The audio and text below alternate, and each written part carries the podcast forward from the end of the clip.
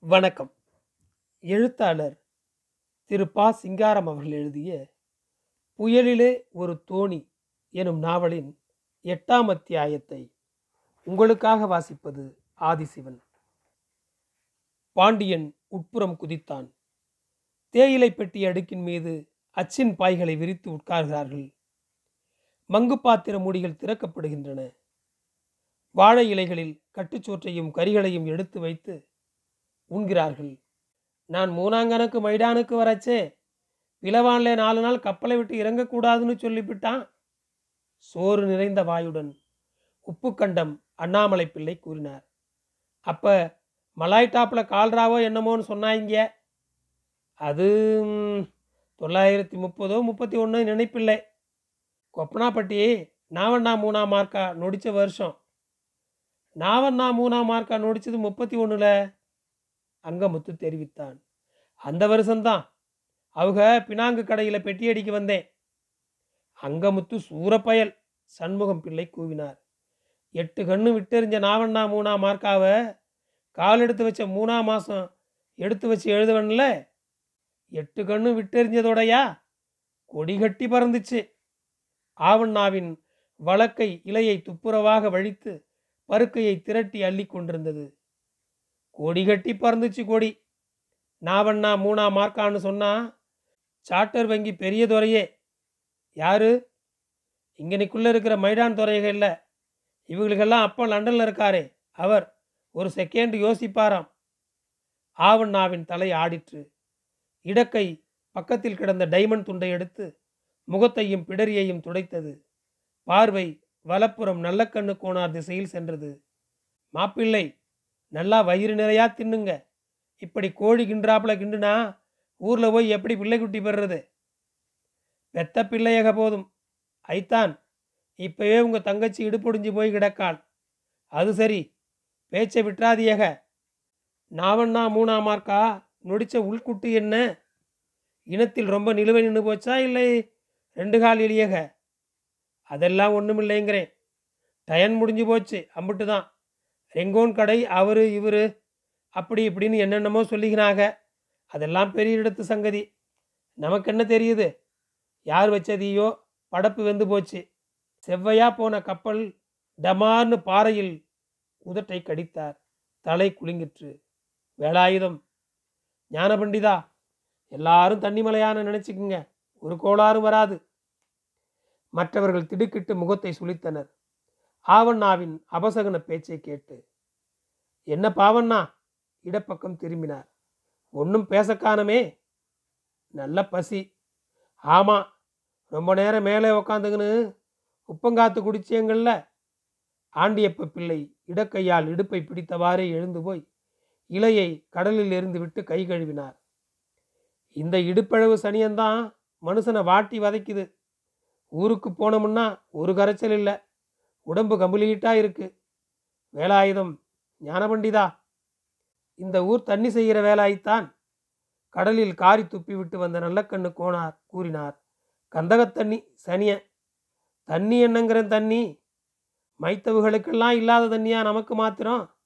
நம்ம உடம்பு கோளாறு. சரி படுக்கையை விரிக்கியலாம். இடத்தை சமன் செய்து படுக்கைகளை விரித்து உட்கார்ந்தனர். வானத்து நிலவும் தாரகைகளும் கடலில் மின்னின மெல்லிய காற்று உடலை வருடிற்று. பக்கங்களில் மொத்து மொத்தென்று மோதிச் சிதறிய கடல் அலைகளின் ஓசை நேரே சீராய் எழுந்து தேய்ந்தெழுந்தது. நடுக்கடலில் மிதந்த தமிழர்களிடையே மொஸ்கிஸ்டாட் ஏற்றத்தாழ்வு நடைமுறைகள் மறைந்து இணைப்புணர்வும் நட்புறவும் தோன்றியது. வழக்கத் தலைகளை அறுத்து கொண்டு மனம் திறந்து பேசலாயினர். அவரவர் கொண்டு விற்க கப்பலேறியது காணிகரை வாங்கி வீட்டை எடுத்து கட்டியது கல்யாணம் காய்ச்சி பிள்ளைக்குட்டி என்றாகி ஆனது ஆண்டியப்ப பிள்ளை வெற்றிலைகளை ஒவ்வொன்றாக எடுத்து உள்ளங்கையில் துடைத்து காம்பையும் நுனியையும் கிள்ளி நரம்பு தரித்து சுண்ணாம்பு தடவி வாயில் திணித்து கொண்டே சொல்லலானார். முத முதல்ல தொள்ளாயிரத்தி ரெண்டில் கப்பல் ஏறி காணா சீனாவானா ஈப்போ கடைக்கு வந்தேன். முதலாளி சிங்காரம் பிள்ளை யார் தெரியுமில? அத்தருதி முத்துக்கருப்ப பிள்ளைக்கு பெண் கொடுத்த மச்சின வேம்பு வயல்காரர். குதிரையில் போய் எதிரி குடுமியை அறுத்துக்கின்னு வந்தாருன்னு சொல்லுவாங்களே. கூனாப்பானா ராணா அதாவது ஆவிச்சி வள்ளலுக்கு அப்பச்சி அரசப்ப செட்டியாருக்கு அண்ணன். அவர் ரெங்கோன் கடையில் எஸ்எஸ்ஆய் கொண்டு வித்தது போதும் போதும்னு கை நிறைய சம்பளம் சாமானுக்கு வாங்கி அந்தவர்.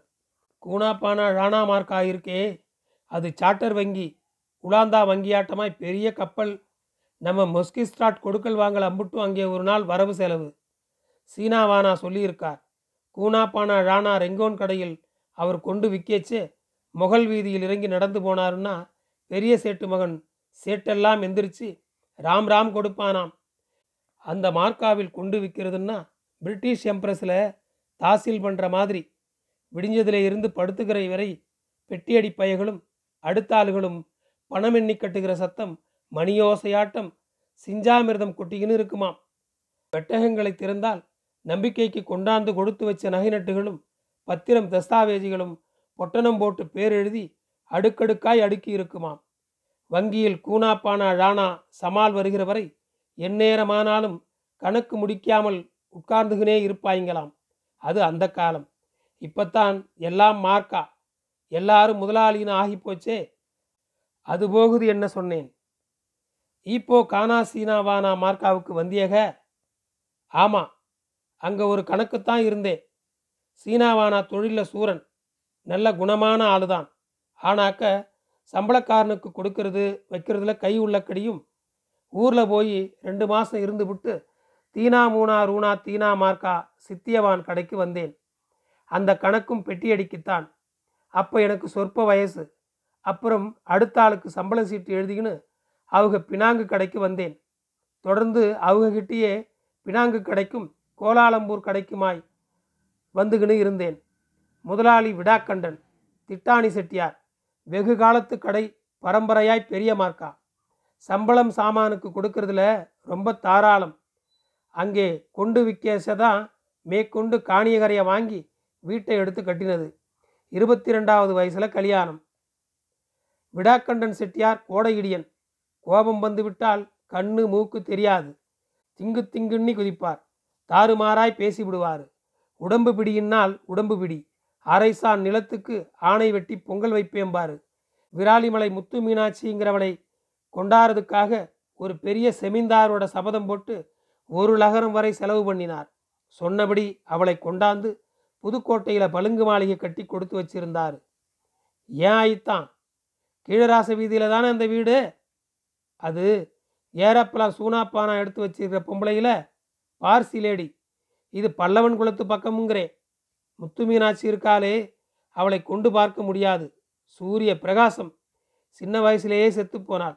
அப்புறம் காக்கிநாடா சைட்லேருந்து கோரங்கிக்காரி ஒருத்தியை பிடிச்சாந்து அந்த வீட்டிலே வச்சிருந்தார்.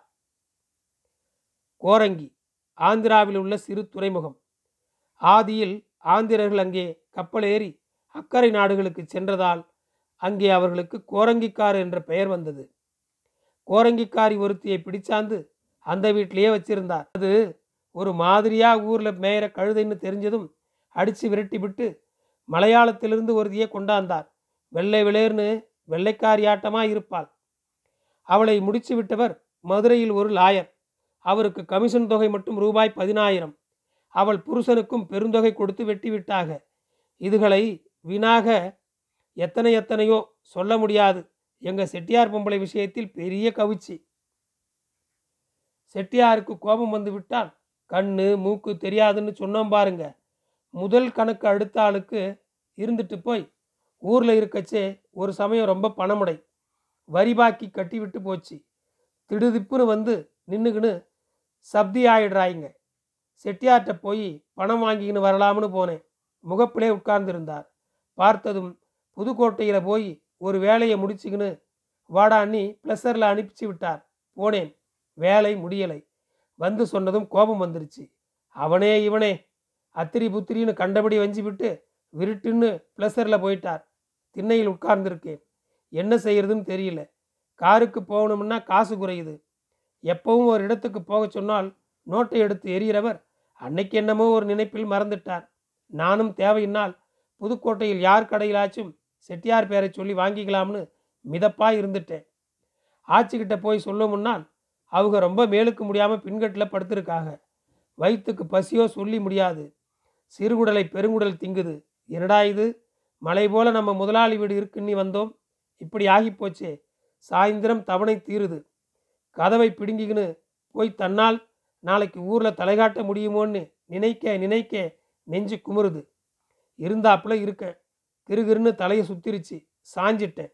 கழுத்தை பிடிச்சு நெரிக்கிறாப்புலையும் தண்ணிக்குள்ளே பிடிச்சு அமுக்குறாப்புலையும் கனா கண்டேனோ? என்னமோ தெரியல. மேலெல்லாம் வேர்த்து நடுங்குது அப்போ. ஆண்டியப்பா. அட ஆண்டியப்பா. ஆண்டியப்பான்னு கிணத்துக்குள்ளேருந்து வர்றாப்புல சத்தம் கேட்குது துடிச்சு புரண்டு எழுந்துருச்சு.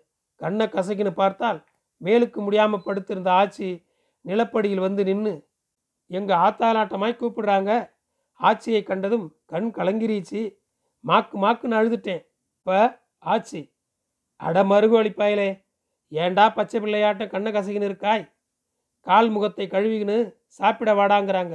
நான் ஆச்சி எனக்கு சக்தி வந்திருக்கு. ஆச்சின்னு புலம்புறேன் அதுக்காக என்னடா உளறுறாய்? கல் போல் உங்கள் செட்டியாக இருக்கையில் எவன்டா உனக்கு சக்தி கொண்டாரவன்? முதல்ல சாப்பிட வாடாங்கிறாங்க. சரின்னு போய் சாப்பிட்டுட்டு வந்து உட்கார்ந்தேன் அப்போ ஆச்சி ஏண்டா உங்கள் செட்டியார் கோபத்தில் ஒன்று சொல்லிவிட்டாங்கன்னா அதை ஒரு இதாய் நினைக்கலாய்மாடா? நேற்று அந்த மேமலையான் தமாசு கொட்டையில் போய் அவன் பாவி பரப்பான் படைக்குன்னு போவான் செட்டிய வீட்டு குளத்தை குடுகெடுக்க வந்து பிறந்திருக்கான் பத்தாயிரமோ பதினஞ்சாயிரமோ தோத்துக்குன்னு வந்திருக்காக அதுதான் யோசனை பண்ணாமல். ம் அது கிடக்குது. ஆமாம் அவசரமாய் வந்திருக்கே என்னடா செய்தின்னாக? சொன்னேன். ஆச்சி மறுபேச்சு பேசலை. அலமாரியை திறந்து முப்பத்தஞ்சு ரூபாய் எடுத்து கொடுத்தாக. அப்புறம் மதுரை நாகப்பட்டினத்தையர் கடையில் வாங்கிய அந்த மிட்டாயி சேலத்தில் இருந்து தரவழைச்ச மல்கோவா கப்பலில் வந்த ரொட்டி பிஸ்கொத்து சாக்குலட்டு வீட்டில் போட்ட சீடை முறுக்கு அதிரசம் இதுகளையெல்லாம் கடகப்பெட்டியில் வச்சு கொடுத்தாக. எதுக்கு சொல்ல வருகிறேன்? அந்த காலத்தில் அப்படி மகராசியே இருந்தாக. செட்டியார் என்னென்ன ஆட்டமில்லாமோ ஆடினார். விடாக்கண்டங்கிற டைட்டில் படி வீதியில் வேற வம்பு தும்புகளை விலக்கி வாங்கி வச்சுக்கின்னு வீம்பு பண்ணுவார். அவர் என்ன கூத்து நடத்தினாலும் சரி வீட்டில் மகாலட்சுமி ஆட்டமாய் ஆட்சி இருந்தாக தீனா மூனா தீனா கொடி எட்டு கண்ணும் விட்டெறிஞ்சு பறந்து போச்சு. வீட்டுக்கு பொம்பளை வாய்க்கிறதுனா சும்மாவா இருக்கு? இன்றைக்கு நம்ம பக்கத்துலேயும் மெட்ராஸ் ஸ்டாப்பு இருபத்தி ஆறு சில்லாவிலையும் அரசப்ப செட்டியார் ராசதர்பார் பண்ணுறாருனால் ஏன்? அதுதான் வீட்டுக்கு ஆட்சி வந்த வேலை. அந்த ஆட்சி மண்ணை தொட்டாலும் பொண்ணுதான். வீட்டில் சோத்து கேள்வி கேட்பார் உண்டா? வந்தவன் போனவன் வழிபோக்கனுக்கெல்லாம் நலவாக சாப்பாடு. லட்ச லட்சமாய் பணம் குமிஞ்சு கிடந்தாலும் ஊரானுக்கு ஆக்கி கொட்ட மனசு வேணும்ல? ம்? செட்டியார் புதுக்கோட்டை போனவர் வரலை. ஆட்சிக்கிட்ட சொல்லிக்கின்னு ஊர் போய்த்தேன். முக்கிய பொல பொலன்னு பொழுது பொரியுது. செட்டியார் பிளஸர் போட்டு வந்து மானார் உணா வீட்டில் இருந்துக்கின்னு ஆள் விடுவார். நான் அப்போத்தான் வயலுக்கு போகிறதுக்காக பழையது உண்டுங்கன்னு இருக்கேன். எனக்கு வந்த வரத்தை இப்படி ஆயிடுச்சுன்னு சொல்ல முடியாது. நேற்று சொல்லிக்காமல் வந்ததுக்கு தான் வைய வந்திருக்கார் போல இருக்குன்னு செட்டிய வீட்டில் சேவகம் பண்ணுறதுக்கு பதிலாய் சீதக்கரையில் வந்து உட்காருகிறவன் போறனுக்கு சிரிச்சு விட்டுக்கின்னு இருக்கலாம்னு இருக்கு. சரி என்ன செய்கிறது போவோம்னு போனேன். அப்படி உட்கார்றான்னாரு. மூளையில் உட்கார்ந்தேன். கொஞ்ச நேரம் கழித்து மானார் உனாக்கிட்ட சொல்லிக்கின்னு கிளம்பினார். என்னையவும் ஏரிக்கையே சொன்னார். ஏரிக்கினேன். பிளஸர் தேரடிக்கிட்ட போகுது. அப்போ ஏண்டா சொல்லிக்காமல் ஓடியாந்துட்டியே? வீட்டில் சாப்பிடலையாடா? வந்த செய்தி என்னடான்னாரு? செட்டியார் இப்படி கேட்டதும் எனக்கு படபடன்னு வந்துருச்சு. முதலாளிகிட்ட பேசுகிறோங்கிறத நினப்பு நர்வஸாக இல்லை. நான் பாட்டுக்கு கத்திக்கின்னு ஆதியோடு அந்தமாய் அம்புட்டையும் சொல்கிறேன் வரி பாக்கி கட்ட விட்டு போச்சு. கையில் இருந்த பணத்தை சித்தப்பு கேட்டார்னு கைமாத்து கொடுத்து விட்டேன். நெல்லளந்த பணம் வராமல் சுணங்கிருச்சு. திடுதிப்புன்னு வந்து நின்றுக்குன்னு சப்தி ஆயிடுறாங்க. சப்தி இடராயிருங்க. மானார் உணா வீட்டுக்கு ஓடினேன். அவங்க எல்லாரும் திருச்சியில் கல்யாணம்னு போய்த்தாக. வேற ஆளுகிட்ட போய் கேட்க மனசு வரலை. மலை போல் நம்ம முதலாளி வீடு இருக்கேன்னு நினச்சி செக்குக்கார ராவுத்தர் வீட்டில் காருக்கு காசு வாங்கின்னு ஓடியாந்தேன். வந்தவனை என்ன ஏதுன்னு கூட கேட்காம புதுக்கோட்டை போடானியாக போனேன். அரும்பாடுபட்டு பார்த்தேன். வேலை முடியலை. கவலையோடு வந்தேன். நீ இங்கே தாறுமாறாக பேசிவிட்டியங்கன்னு சொல்லிக்கின்னு இருக்கேன். தொண்டை அடைச்சிக்கின்னு பேச முடியல. அப்போ செட்டியார் சரி சரி இந்தாடா. தோல் பெட்டியை திறந்து பத்து ரூபாய் நோட்டு அஞ்சு எடுத்து நீட்டினாரு.